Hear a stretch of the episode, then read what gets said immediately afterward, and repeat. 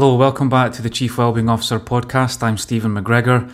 It's great to be back. It's episode 36 Stronger People, Stronger Society with Klaus Flensborg of Arla Foods. So, a new year on the podcast, a little bit later than I had hoped, um, and actually reminds me of Q3 last year in travel when we just about squeezed in three episodes before the end of September. So, hoping to do the same again here before the end of March. Um, you know, it's just been a busy start to the year, uh, and then just finding guests and you know continuing with this thematic uh, focus with three guests. So trying to just get the same theme from three people and and and you know making that a kind of cohesive whole as well. So it was interesting, you know, before landing on the current theme, which I'll talk about in just a few moments. Um, there was another couple that we were looking at. So public health was one. So just looking at the fantastic work of you know NHS in the UK and then other research in the space. You know Barcelona also has a fantastic uh, research centre that looks at, at public health. Um, starting up was another theme that we considered. If we think about the last huge crisis, you know the economic crisis, two thousand and eight then you know Uber, Airbnb, and many other very innovative companies were formed in this chaotic space. And often when we have huge disruption to our lives, then you know entrepreneurs are are, are in there and, and trying to make our lives better. So not necessarily finding the next Uber, although you never know, but um, you know talking to some startups just now uh, on their journey, and that could be a theme that we pick up a little bit later in the year. But what we did land on finally was this theme of thriving business. So, what does that mean? You know, I just felt that a year now into the pandemic, um, many countries around the world in the last few weeks just marking that year in very kind of solemn ceremonies of remembrance and just recognizing that we've been in this space for a long time and a lot of people are really getting tired now and there's a real pandemic fatigue and I sense that in a lot of conversations that we're having with clients and, and we're trying to help them as much as we can through this through this phase. You know, some companies have really suffered and, and again coming back to Q3 last year we saw that with the focus on travel.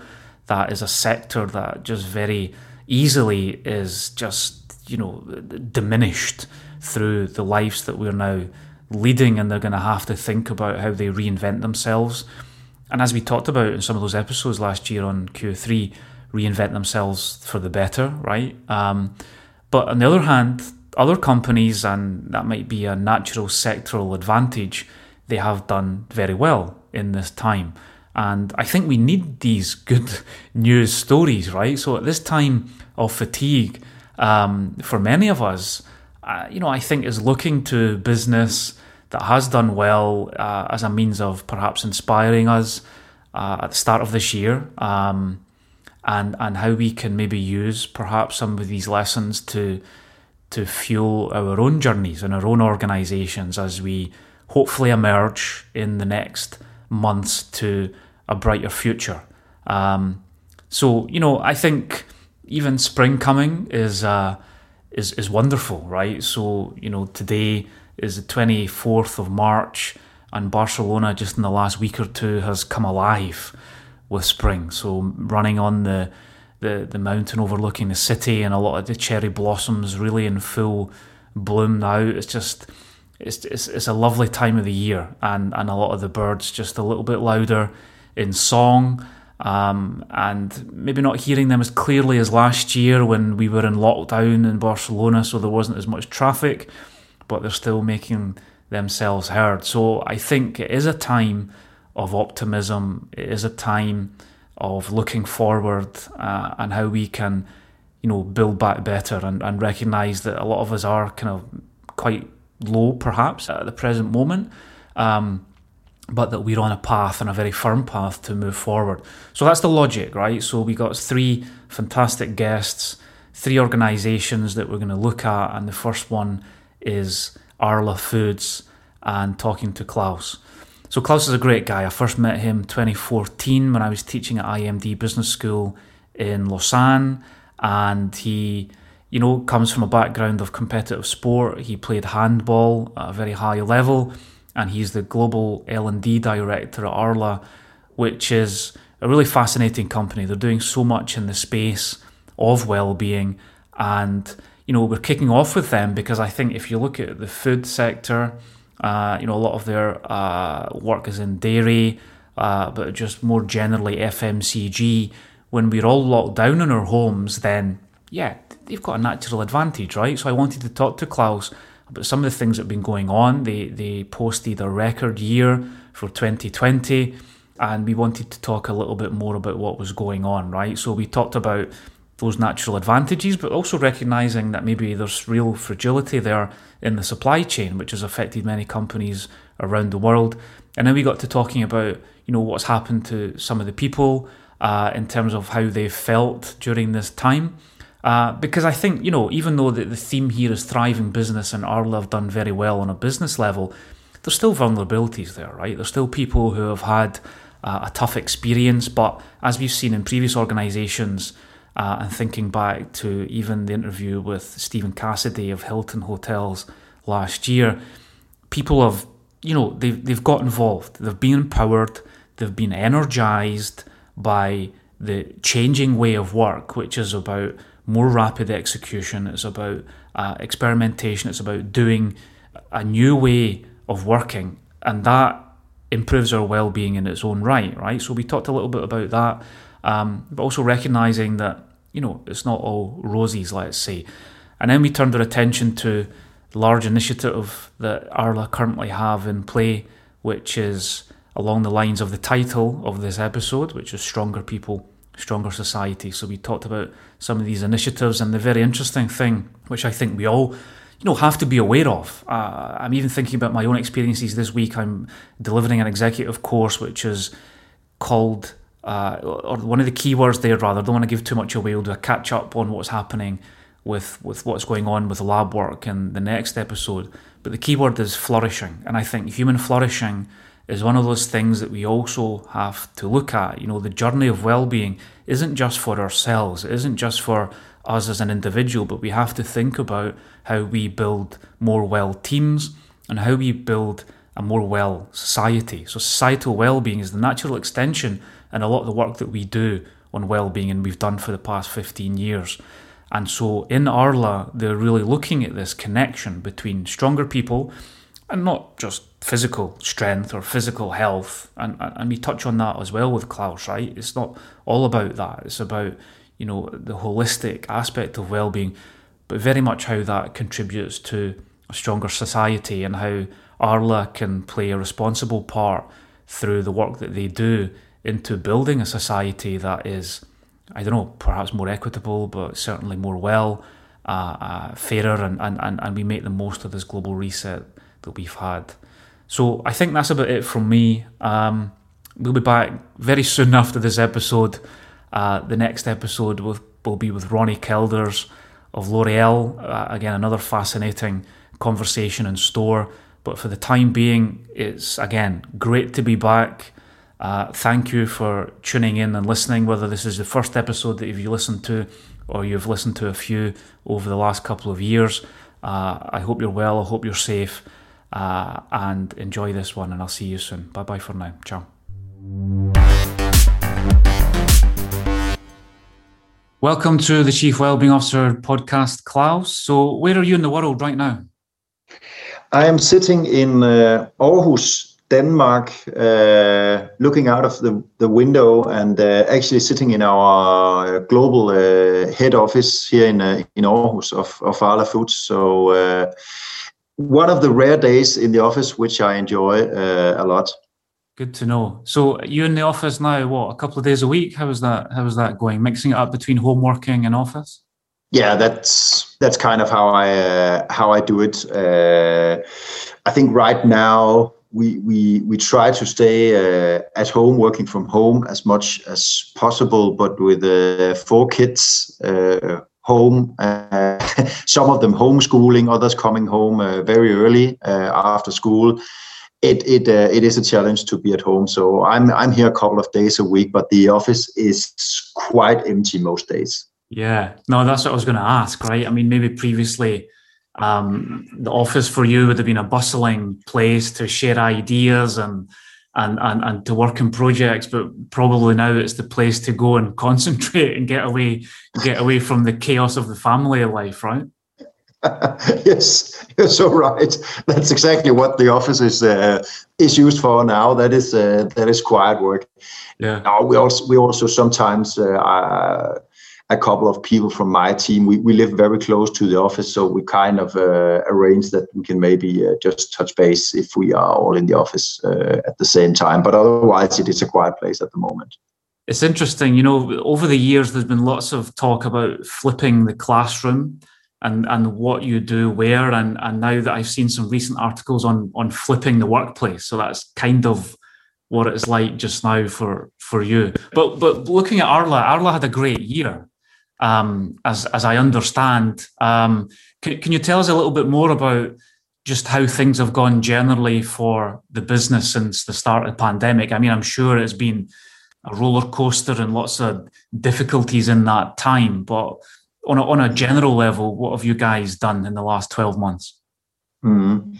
Yeah, I think as as you say, Arla has had a uh, a, a really really great uh, 2020. Uh, of course, being being situated in uh, in the dairy industry, uh, that that has of course helped a lot. Uh, people have been more at home; they have been cooking more, baking more, and that's where a lot of uh, the dairy products, of course, play a, a huge role. So, so a really great year, and, and I think you know what what we have seen uh, at Arla is especially uh, our our sites, our dairies uh, have have really stepped up um, and and ensure that that we have a, a stable uh, supply chain. This has been a huge uh, challenge for many companies uh, during the pandemic, where we have actually seen a very very resilient supply chain and also being able to shift focus. You know we, we, we went from uh,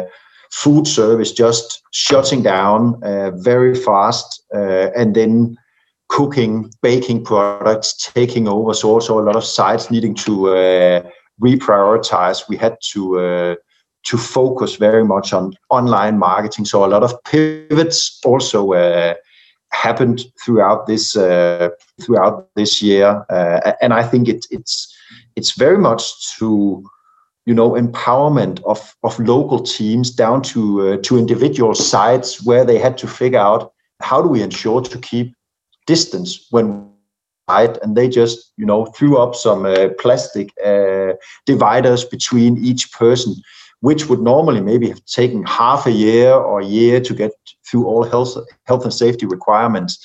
Suddenly you just had to then you found the solutions uh, also collaborating across uh, organizational boundaries. So, so I think all in all, Arla as a Nordic company has a, uh, I would say, a pretty flat uh, hierarchy, and I think that has helped us uh, a lot. And we've been able to take a lot of huge local decisions very early up, which which helped us a lot to get traction through this uh, pandemic. So, yeah. so an, an, an amazing 2020. Uh, no, that's really interesting. All of those comments, you know, as you say you can look at the sector and just say, you know, dairy especially and, and food more generally, you know, it is one of those sectors that perhaps has a natural advantage. You know, if you look at some other tech companies, even you know, we're communicating over Zoom uh, for this conversation. So there's there's natural winners and, and losers of the pandemic, but you know, it hasn't been easy. And as you said, you know, the supply chain can expose vulnerabilities for you as a business. And that has obviously been one of the things that you know many companies that depend on a complex supply chain have had to reevaluate a lot of things. And as you talked about also resilience right? You know we, and i think that's one of the things in, in in my own work in the past 12 months we've looked at this concept of resilience a lot on an individual level. But of course all of the field of study of resilience doesn't just look at people but it looks at systems and it looks at organizations and and as you touched on also, you know, resilience it isn't about finding necessarily the the perfect solution. It's about adapting, right? It's about that adaptability and actually put putting into place, you know, practical solutions as quickly as possible rather than over analyzing and looking for that that perfect answer. It's about, okay, let's get this done. Let, let's look at how we can adapt. Let's move forward. So as you're saying there, empowerment, that that kind of lack of hierarchy and the decision making have been keys for you, right? So that's very interesting to hear. You know, looking mm. at the people side, um, you, you, mentioned pivots. Um, I guess it wasn't easy for people. You know, any pivots or any experiments that you can share in a bit more detail on what what the people have done in that time, or how they've even had to change their attitudes to how they work, perhaps. Yeah, I think especially within our within our marketing team, uh, I think that sudden shift also to to online retailing uh, and, and and and people searching for everything online they they had to to really re- reinvent themselves and start thinking more in terms of you know online marketing campaigns. How do you do that? And uh, and how do you do it much faster with a much faster turnaround time? So actually we, we were a little bit fortunate because we had established our own marketing agency internally uh, for digital marketing called the barn. So so so they were a little bit on the forefront here but i think it step changed so much. And i know that they actually found some some recipes that we have had lying uh, offline and then they implemented them online and it just had an amazing effect uh, on a very short term. So actually taking this physical offline marketing to, to the online marketing uh, place in such a short while because everyone has seen it, it coming but it just happened boom overnight and then you had to work with it uh, from there. So, so i think that's that's definitely one example of a uh, of a pivot. You can say that that was quite uh, significant in the entire food service you know? From one day to the other you couldn't go out and visit your your customers. So we actually saw food service people helping out in some of our dairies uh, because that was where we were we were pressed on uh, on resources because people also get sick uh, when when you're a production worker. So they had to kind of figure out okay how do how do I, I help in a dairy, but also on the other hand in their core business, how do we run a food service business with a lot of our clients now closed and all this uh, you can say home dining how do we capture that going forward. So so those would be my my two primary examples. Yeah. And, and I think you can see the advantages for well-being in, in a lot of that, right? So you're talking first of all about the speed of execution. Um, and I think that's so important. You know, sometimes in in business life, we're just always, you know, kind of in long, laborious processes. We're kind of over analyzing. We don't actually get to the doing side of things and it has to go through so many approvals and it's just that lack of uh, you know agility in in in, in big organizations. So i can see that just for people being able to really execute and, and to finish you know projects and respond to change quickly i can i can imagine that that you know that empowerment fuels it also but i can imagine that that is you know very energizing for people. And the other thing that you're talking about there about you know helping out in some of the other plants research shows that volunteering is immensely valuable for mental health and well-being in particular. And then of course the other benefit that you've got as a business is that people get to really understand right what it's like in another part of arla. They're they're fully empathizing with colleagues. So i can see that there's a lot of benefits there for for well-being right? Mm, yeah for sure. For sure a lot of benefits. And and, and especially I, I would say in up until Christmas, you, you saw a lot of these uh, benefits, but I also think now moving into to another phase, you also start start seeing the the fatigue and and and you know rallying together and this volunteering is uh, is something we, we did with a lot of pride in in the beginning. But of course, you also want to to get back and develop kind of your area and and of course if you're in food service that's you're kind of hoping, okay, when when do we get back, and when can we kind of uh, make a new strategy for, for, for our ways of working? So I definitely agree. This speed of execution and this empowerment, we, we need to take that with us when uh, when when when things stabilize, uh, because uh, people also need to to get into a phase where they can focus on on their main uh, areas of responsibility.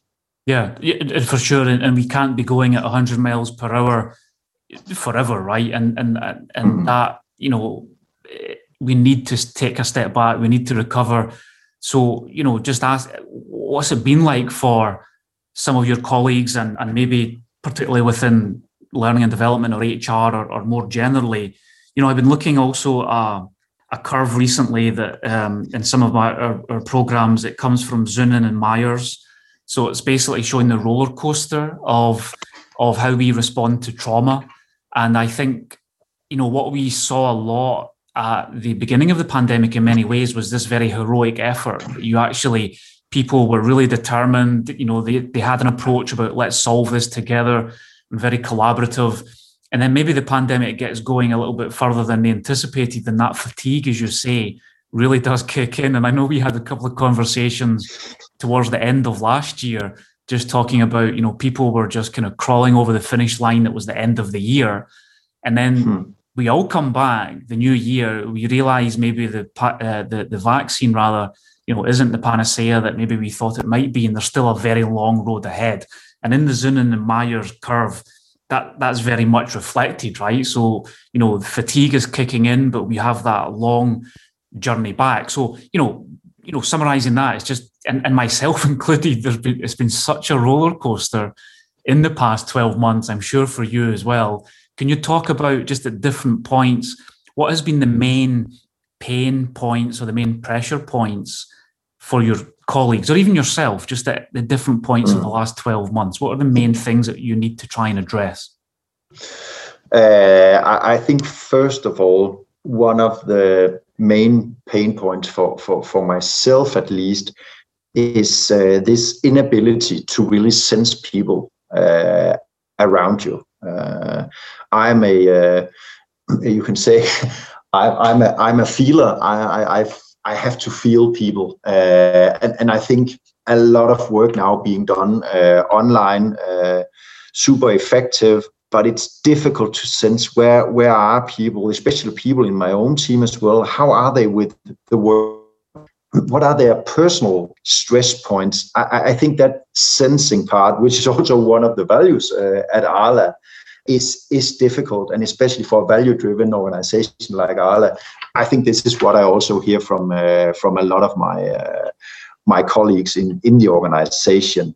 And then I think Another, you can say, pressure point, which in, in, the beginning of, of the pandemic was uh, was was prevalent, was this, you know, new ways of working, kind of overnight.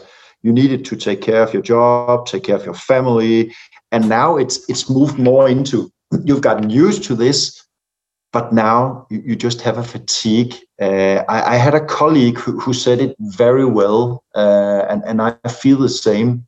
She said I feel super busy, but I'm bored. Mm.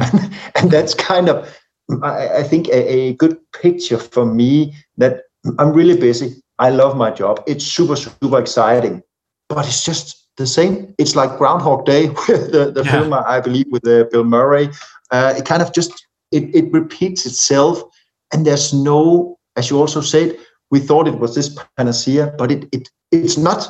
So how how long time can can we keep uh, uh, that that button on uh, on repeat before we just uh, fall over? So so I think that's that's at least some of the pressure points that uh, that I'm feeling. Just I need something to look forward to, and it goes very much in in the private sphere of uh, of my life. But I think that also says something about this connection between work life and private life. If you know it it influences each other. And when you don't have anything to look forward to in your private life, you don't know when you can go on summer holiday. Can I have my 50th birthday? That's not me, by the way. I'm not turning 50, but anyhow, uh, there's nothing to look forward to. Yeah. Um, and, and and I think that's that's a huge stress point uh, no, for, right. for a lot of people. Yeah, we're missing that variety, right? Um, mm-hmm. And and I think both of the points there that you mentioned that it just highlights, you know, who we are as human beings, what we need to to be well in our lives. So even just that social contact, that sensing part, as you talked about, and I think at the beginning, a lot of the teams were very productive because we were build we were building that efficiency and flexibility of working from home on the years of that social contact that we had together in in the office place right but then after a while mm-hmm. i think that begins to erode and and it's even interesting you know it was, I, I, read in the economist just last month and it was talking about the concept of uh, skin hunger and it was saying that touch is the only sense that we can't live without as human beings, right? Mm-hmm. And it was just talking about, you know, a handshake or a hug or just, you know, and just having that that lack of, you know, physical contact. Uh, you know, mm-hmm. we miss it very much. And then that again, coming back to that variety part, right? It's the emotional needs that not just solve the pain of work, but it makes work much more interesting as well. So as you say, then we just fall into this ground groundhog day. Or some really interesting comments. Yeah, absolutely. Um, you know, your own passion, Klaus, for health and well-being has been very apparent. We met, I think it was 2014. I was teaching at IMD and we got to talk there after one of the sessions um, that I gave. And, and I know a lot of your, uh, even this was before Arla, right? And, and a lot of the mm-hmm. passion that you have for some of these subjects it comes from your previous career in competitive handball and recognizing the importance of health for just a well life. Can, can you tell us a little bit about that? Your your years playing handball and then what you did before Arla and, and things like that? Mm. Yeah, now now I need to to think very hard to to remember those years because it's so long time ago, Stephen. But uh, but I'll, I'll, do my best. No, I I, I think the it, it was actually, uh, I think, in the first years I, I played professional handball. My my focus was was on the physical uh, well-being. You know, eating well, training well. But then I, I ran into a, a, really really tough period where I didn't play uh, well at all. Um, and and and then I actually had some uh, some sessions with a, a very wise old man uh, who, who, actually also taught me about the value of working with your uh, with your mental uh, abilities. So so having this 360 uh, degree view on, uh, on, on on your performance, and it's not only what you eat or, and what how you do uh, how fast you can run. It's it's very much a a, a mental game as well, uh, both off the, the, pitch and on the pitch. So so I, I think that gave me some good insights and, and it turned my career around and and, and and and therefore I think now I I have kind of a valve that I know when to turn when I'm a little too stressed. Uh, when when I'm not pushing myself enough, I, I have that valve that I can turn on and off, and it's not just sleeping well, eating well. It's also the the the mental well-being of it uh, of it all.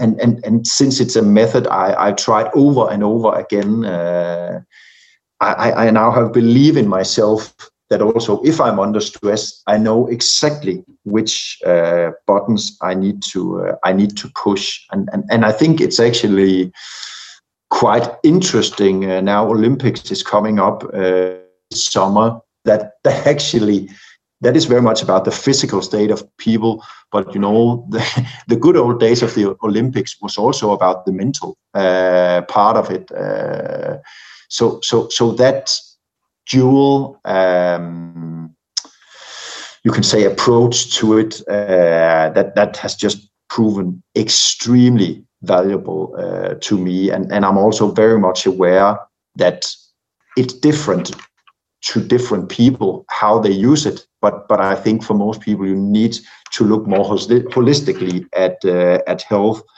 uh, than than just uh, the the physical part of it. Yeah and and I'm sure that you know what you've learned about yourself over the years and you know taking those lessons initially from your career in sport has been very much put to the test over the last 12 months, right? So that's a real kind of acid test, let's say, of of resilience and just really understanding those trigger points and those buttons and what you need to do to turn up or, mm-hmm. or turn down, right?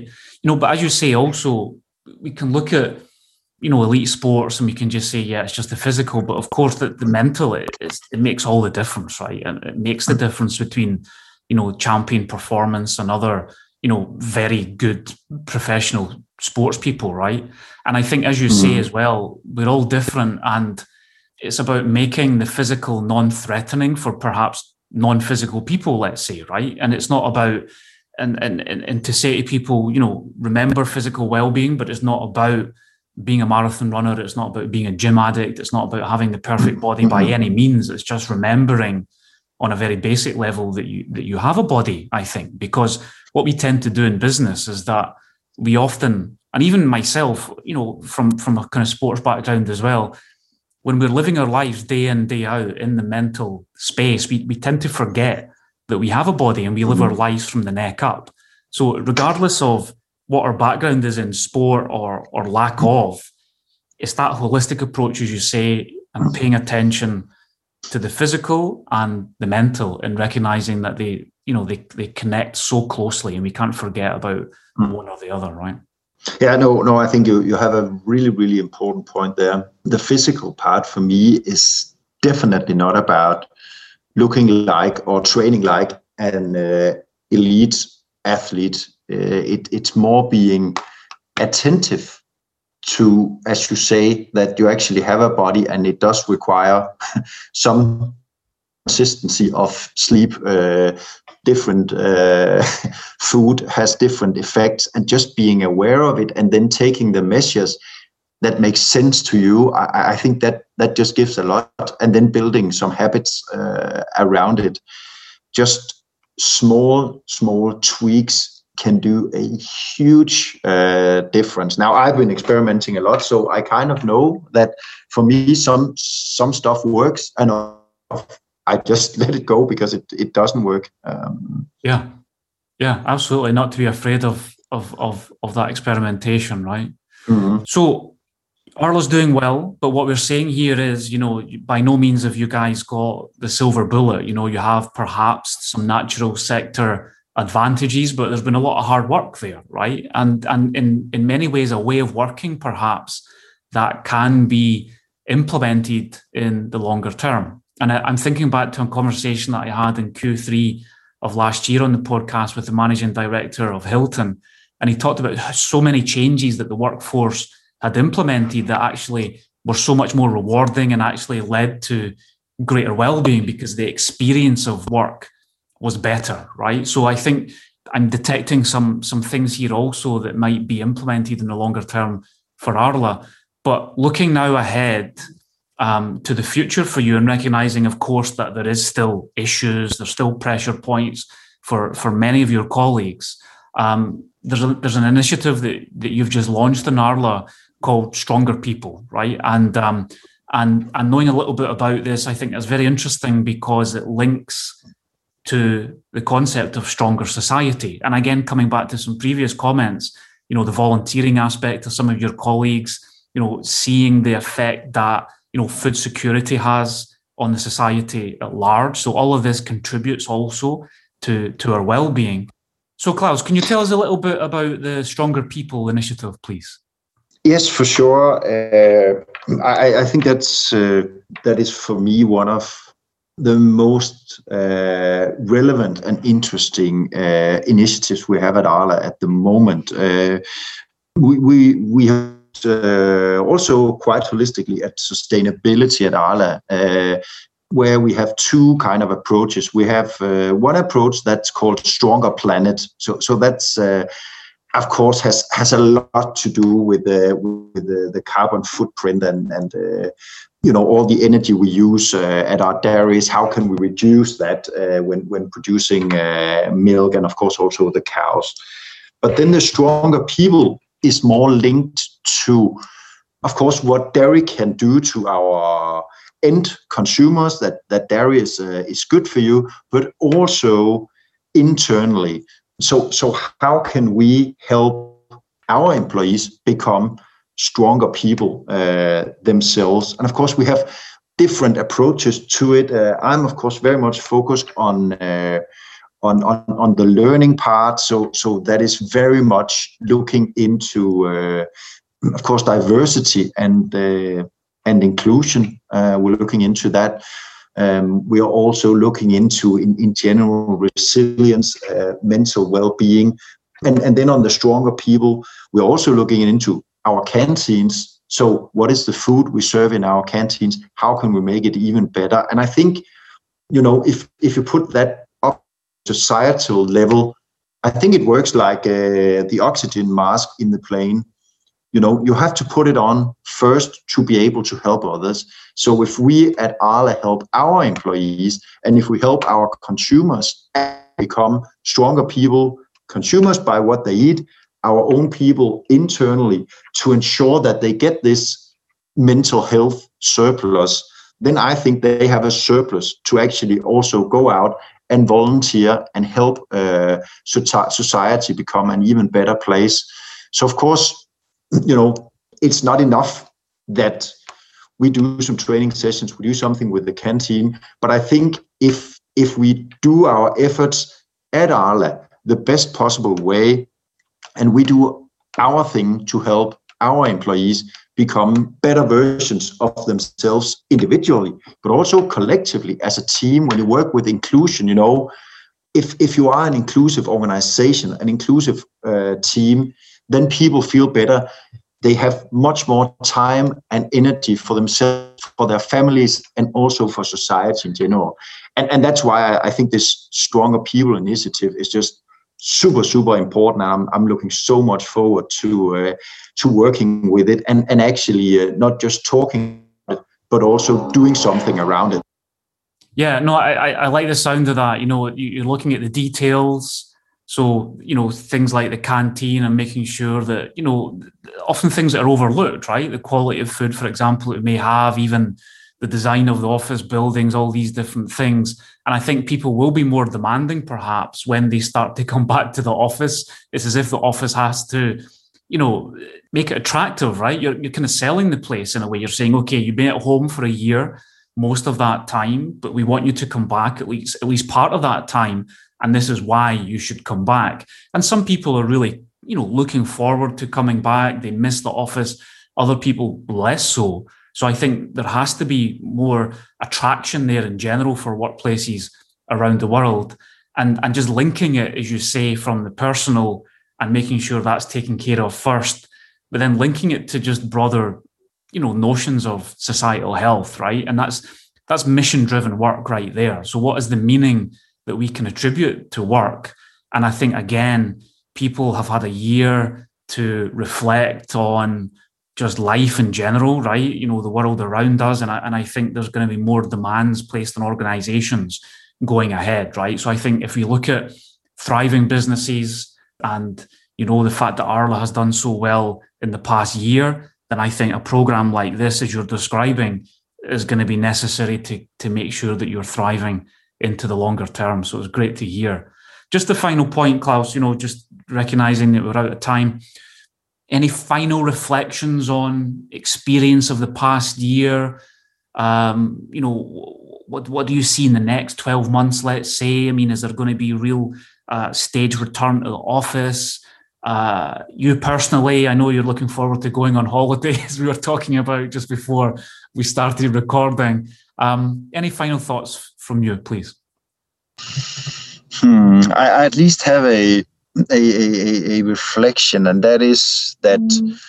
we should not forget the learnings uh, and, and, go back to as as, as uh, things were before. I, I think even though we are tired now and fatigue is kicking in, I think there has been some some very valuable learnings uh, as to how do we uh, work uh, together, how how do we how do we collaborate uh, virtually. I, I, think a lot of good things has come out of this. So I, I would I would hate to see that everyone starts just coming back into the Arla office, and then uh, things go back to as they were before. Um, so, so that's that's at least one reflection. I, I can say for myself personally, and also for people in in my team.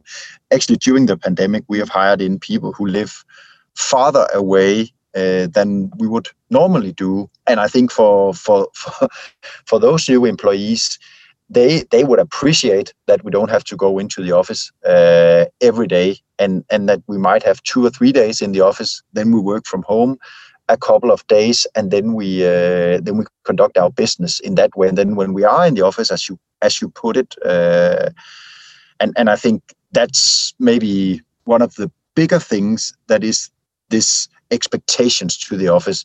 People will have much higher expectations as when you come into the office, then magic must happen. So so how can we live up to those expectations? That's that's one of the things I'm I'm considering very much. How do we live up to those expectations? But th- those would be a, a few of my remarks. I love that. The office is the place where the magic has to happen, right? And and that's great. And then even that first point, it's you know, let's all make the, the very best of this opportunity, right? As, as a reset. And as you say, the temptation, if we're tired, we just fall back in to the way that things were before. So many thanks for your insights today, Klaus. Great to talk to you. You're very welcome. Great to talk to you as well, Stephen.